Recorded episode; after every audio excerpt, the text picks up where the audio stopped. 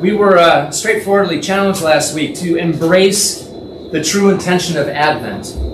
Um, I know some of you probably started listening to Christmas carols. That's that was Steve's sermon, so No, that, there was more to it than that. I'm not here to brag on Christmas carols. However, I really appreciated Steve's kind of uh, straightforward um, direction to us to embrace the season of Advent as a mini Lent, meaning, among other things, that we're to be engaging in a time of focused attention on intercessory prayer.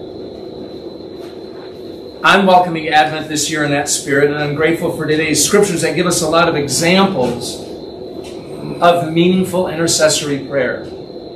I don't think intercessory prayer, uh, some people are really gifted in that. I wouldn't say that I have a gift of intercessory prayer. Um, but I would say that just living, just living is enough to create in each of us a cry of some sort for God to act. The older we get, the stronger that cry, I think, emerges. All of us are probably praying as intercessors. We may not know it. I'd like for us in the time of Advent to bring our intercessory ministry to the forefront. The author of Hebrews calls us a kingdom of priests. And that's essentially the ministry of our priesthood in Christ, is to pray. And we have such a, a, succinct direction from the Messiah to the 12 this morning. Stay awake. Stay awake. Watch is another way of translating that word. Pay attention, as we'd like to say it uh, commonly today. That's about as good an Advent mission statement as we're going to get. Pay attention. Stay awake. Watch. It's a spiritual discipline all of its own I'd like to focus especially on Isaiah's prayer this morning, just to draw out a few important features to get us started. I want to draw your attention. Now, if you have your Bibles, um, I'm, I'm going to be expanding beyond uh, just our reading this morning. Um, so you may want to open them to Isaiah chapters 63 and 64. But I, am going to anchor the sermon this morning on the verses from Isaiah 64, verses 4 and 5, to lift out some themes of intercession I'd like to, to address today. 64, 4 and 5. From of old, no one has heard or perceived by the ear, no eye has seen a God besides you, who acts for those who wait for him. You meet him, who joyfully works righteousness, those who remember you in your ways. I'd like, I'd like us to take note of three things here in these two verses. to listen and to see is something that Isaiah highlights. To listen and to see. To wait is a feature of this passage here. And to remember. And I'd like to address those three things today to listen, to see, to wait, and to remember, but I'm going to flip the order around a little bit. I'd like to talk about memory, first of all. He says that we're to remember God in his ways. We remember him in his ways. We remember God especially as he has revealed himself to his people by what he has done. There are a lot of different ways to remember God. We can be philosophical, we can be spiritual, meaning emphasizing spiritual qualities. We can be intellectual. Um, there are a lot of different ways to kind of approach God in a biblical way. We do that especially by paying attention to what He's done in a time and a place. We remember God as He has revealed Himself to His people by what He's done. And our memory of what He's done creates a yearning for Him to act again the same way in our midst. So when we're remembering, it takes us beyond the scope of our own lives into the memory of our shared community It's the history of our people that we're remembering. And we're automatically transported into a different place. If I think about remembering God's ways only philosophically or only within the context of my own life, I am automatically privatized. When I think of God's ways in his people, I am automatically interceding from a much different place, beyond myself, but not excluding myself. Our passage in Isaiah starts out with a cry to God. This is the intercessory cry in chapter 64, verse 1. Oh, that you would rend the heavens and come down.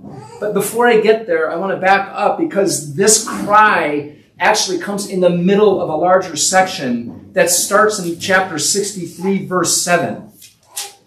And there, Isaiah says first, I will recount the steadfast love of the Lord.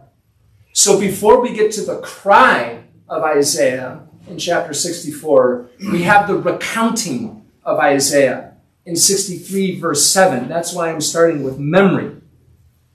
First, Isaiah remembers God's steadfast love. Now that's chesed in Hebrew. Some of you are familiar with that word. It's become kind of popular. Chesed is a covenant term. It's the love that, it's the bonded love that God has for Israel, expressed through his promise to them. That's what steadfast love means. So when Isaiah says, I'm remembering God's chesed, he's talking about something very specific to the Jewish people. The bond of love expressed in the covenant, in spite of their rebellion, as Isaiah goes on to say. I know you haven't read chapter 63, but as we work through it, you'll see that the amazing feature of God's love is that it upholds itself even when Israel doesn't. What God does in his chesed is to deliver them from their sin and their enemies. And in Israel, those are two sides of a coin. Israel is subject to her enemies because of their sin, very often. It, it actually puts Israel's intercession in a hard place when I think about it, because when I pray for deliverance from, I wouldn't say enemies, but hard things, I feel really comfortable if I can justify myself by my goodness. God deliver me because I deserve it. It's very hard for me to approach God and pray for deliverance when I've really messed up. But that's how God wants to disclose himself in his ways. God had made a promise to Abraham that his people would be a nation, that they would have a land, and that through them blessing would come to the world and to creation itself by Isaiah's time, Israel had had a long history of the unfolding of this covenant promise. These are God's ways. By Isaiah's time, there had been a long history of God's faithful acts, as he says in 63, verse 7. We've seen God by this time as a redeemer, a savior, a lover, a king, many more things. As you read Israel, Israel's poetry and their psalms their liturgy, the metaphors for God's ways among his people are multitude. All the while, from Abraham to Isaiah, God had been patiently disclosing evermore, little by little, his nature. It's just one thing that God exists, but how would God show people what he's like? That has to happen over time as God acts on behalf of his people over and over and over again. This is why Isaiah recounts the ways of God, because it's over time that God disclosed evermore his nature, his character, his vision for Israel, his intention for them, and through them for the nations of the world, for the renewal of the world itself.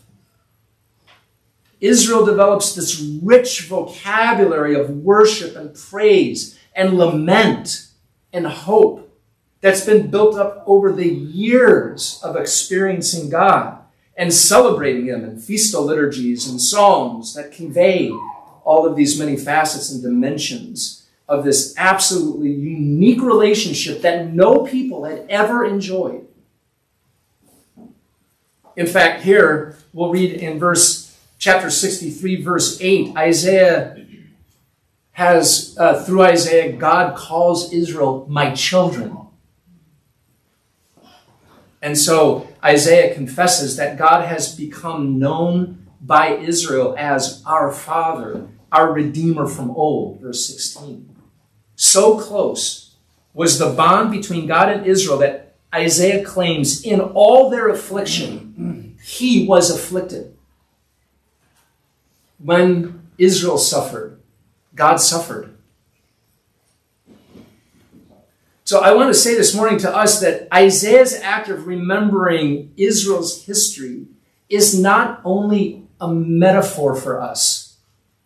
It's not just an analogy. And here's what I mean to say by that. I'm not only saying, look at the way that, is, that Isaiah remembers his people's history. By analogy, I want to remember my own history and my family and how God worked. I want to do that too. That's not what I want to convey this morning.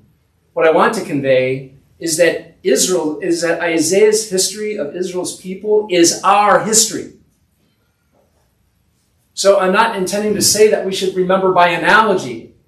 I'm intending to say that we should remember the very same things that Isaiah remembers. Because that story is the one that matters.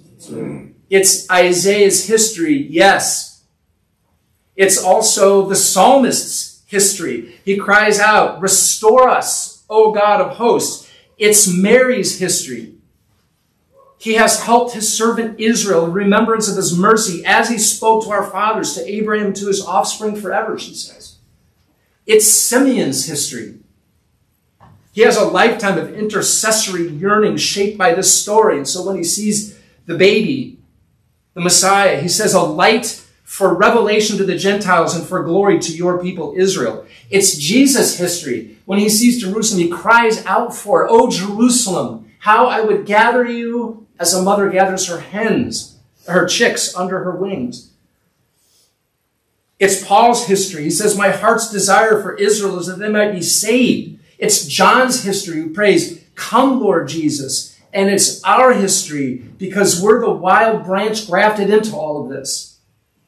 And so I urge us as a congregation to know and remember our history, this history, as God's people, because that history has a beginning and a middle and an end. We're in this story. And if we're to be God's people as fully as we can be, it's because that story is what's animating us about all other stories.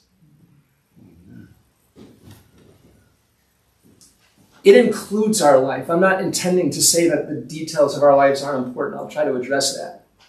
However, our lives are caught up into something. And that's what it's caught up into. That story of God's covenant relationship presses upon our hearts that if God has acted in the past to deliver his people, then he will do so again in their hour of need. That's what we're interceding for. That's remembering. of course, our greatest act of memory is right in the Passover, which recounts this story. And remember that Paul says we break this bread to show forth his death until he comes. Do this in remembrance of me. And this is what we're remembering. All right. To this memory, now I want to turn and I want to address qualities of listening and seeing, especially seeing, because it's the memory of our story that helps us to see things. It's our memory that helps to shape our vision. Jesus did not inform the disciples of things that they could have figured out on their own. Nobody can, it, nobody can figure out what Jesus was saying, hardly, right? That would have been another sermon I could have preached. But Jesus is informing them of revelation. As Isaiah says in chapter 64, verse 3, God does awesome things we do not look for. That's for sure. That's a very interesting phrase to me. I don't remember that coming up anywhere else in Scripture. God does awesome things that we do not look for. He asks them, Jesus now asks the disciples to pay attention to what God is doing as he brings his covenant promises to fruition. There are a lot of details that Jesus talks about we may not understand exactly, and that's not what I'm talking about this morning. But what it is, is the yielding of this broken world to the kingdom of God. And it's the birth pains that happen along the way. And what Jesus is saying is pay attention to that. It's no different than the story that Isaiah is talking about. What does Isaiah see when he says, No eye hath seen, but now his eye is starting to take and pay attention? Well, he sees the creation as the location of God's action. Mountains around him, what are they? They're living expressions of the movement of the Creator and Redeemer. God created those mountains. They're capable of quaking at his presence. I'm, good thing I reviewed my text this morning because I had quacking in there to begin with. Now I can't unsee that. I'm sorry. Amen. They could do that too. they are God's mountains. They are the mountains in God's own promised land. That's what Isaiah sees. The mountains around him are the promised land mountains. They're his mountains. Isaiah sees real adversaries that oppose Israel's vocation. Isaiah has known of Israel's enemies from the old stories when Israel was under slavery in Egypt. And he knows them now as the kingdoms of Babylon and Assyria press down and are threatening Israel's survival. He also sees his fellow Israelites who joyfully work righteousness. He sees Israel's collective sinful actions and the effect they have on the people, and he sees their spiritual condition. He sees the destruction of God's holy cities, the beautiful cities. He sees Jerusalem's desolation he sees the destruction of the temple. How do I know that he sees these things? Because he says that. He names them. They're the same things that Jesus sees.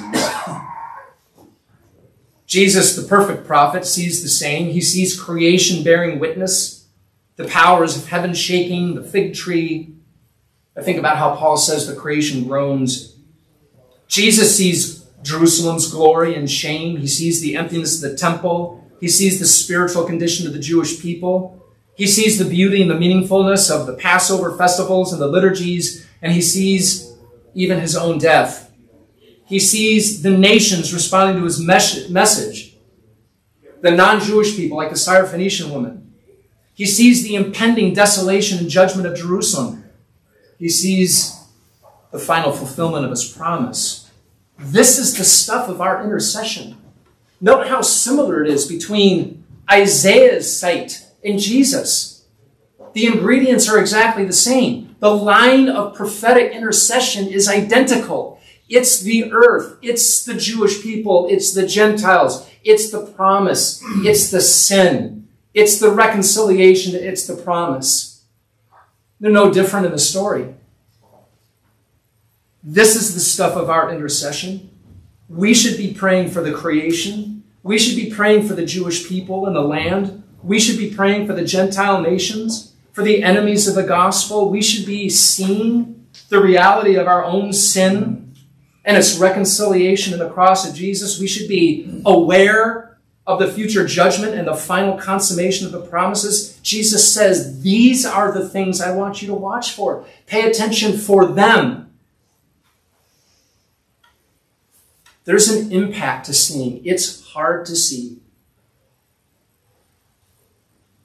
The impact of remembering and the impact of looking and seeing and paying attention for Isaiah and for many others and for ourselves is that the tension builds. The tension builds as the contrast between God's promises and our conditions grows sharper and more irreconcilable the more we see, the harder it is to have faith. In Isaiah's experience, he was faced with the threat of Israel's very identity coming completely undone. He says in 63 19, We have become like those who are not called by your name. That's essentially saying we've become nobody. Or we've become everybody. But we're not Israel. That's the existential crisis. There comes a point where we cannot hold the tension any longer between what we see and what we know and what we experience. The weight of contradiction is just too heavy. We're pressed to the point of despair or doubt or anger that God doesn't listen, God doesn't care, God doesn't act. In chapter 63, verse 15, Isaiah cries out, Your zeal and your might, the stirring of your inner parts and your compassion are held back from me. I have no access to them. That's the beginning of intercession.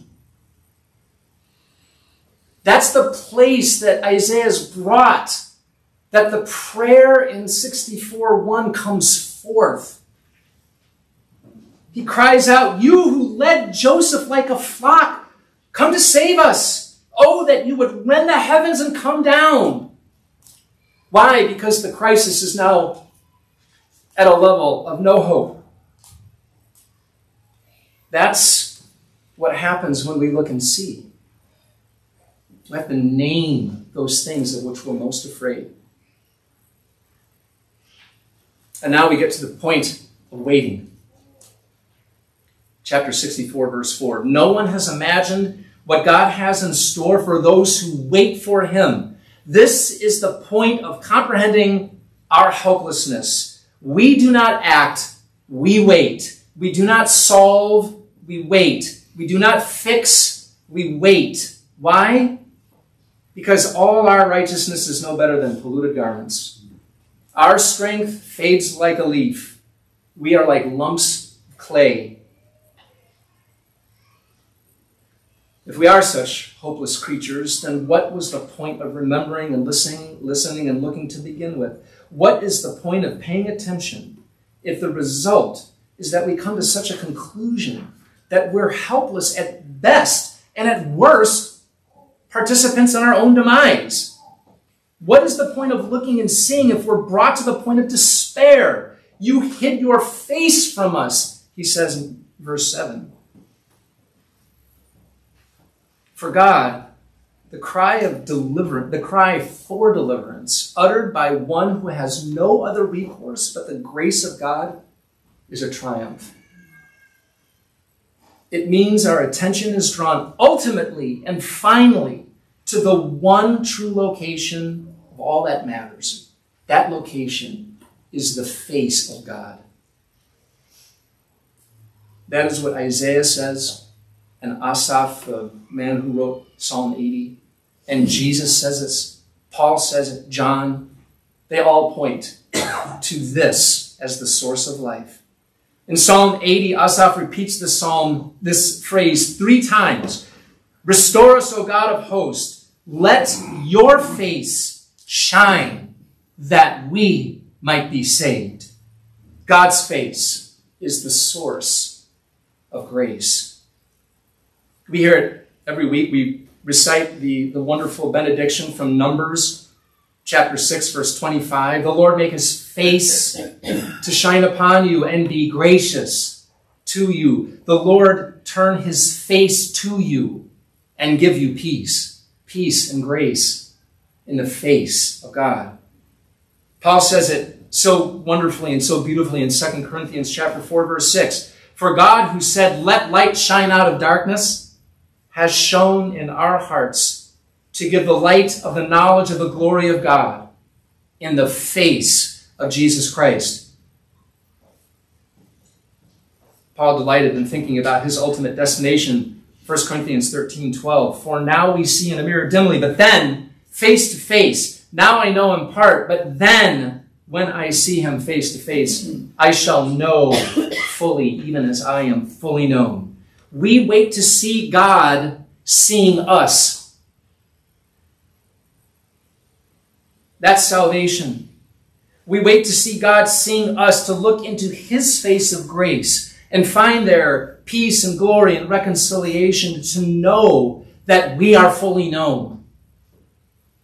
The pressure built up, the unanswerable questions, the groanings that cannot be uttered, fully known in God, in His face. And as we do see God seeing us, we also then see God seeing the things we see.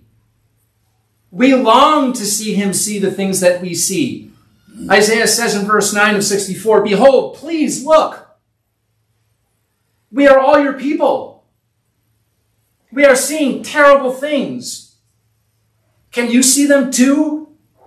Because we are overwhelmed and we need you to do something about it. And as God sees what we sees and he hears what we hear, we begin to see God actually moving into those hard places and showing us how he is accomplishing his will, not only apart from us, but among us and with us as well.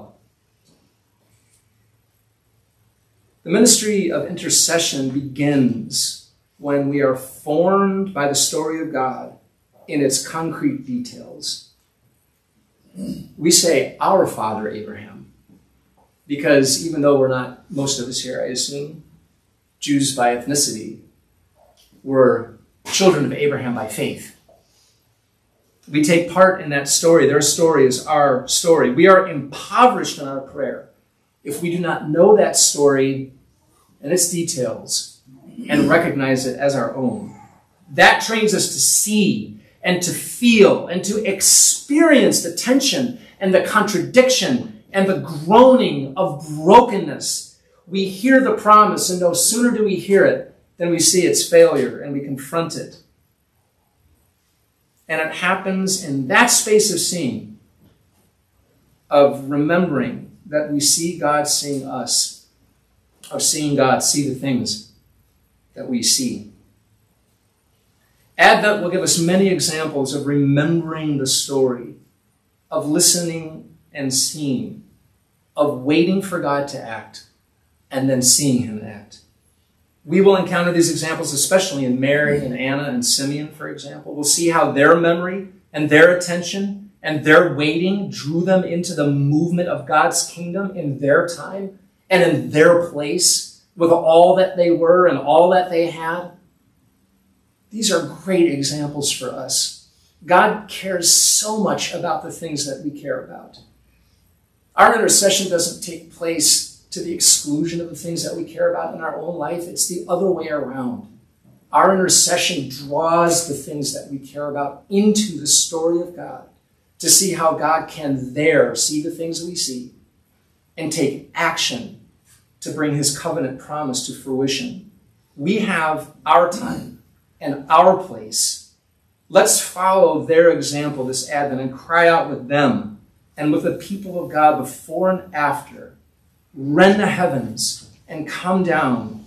Let your face shine that we and many others may be saved. Amen. Amen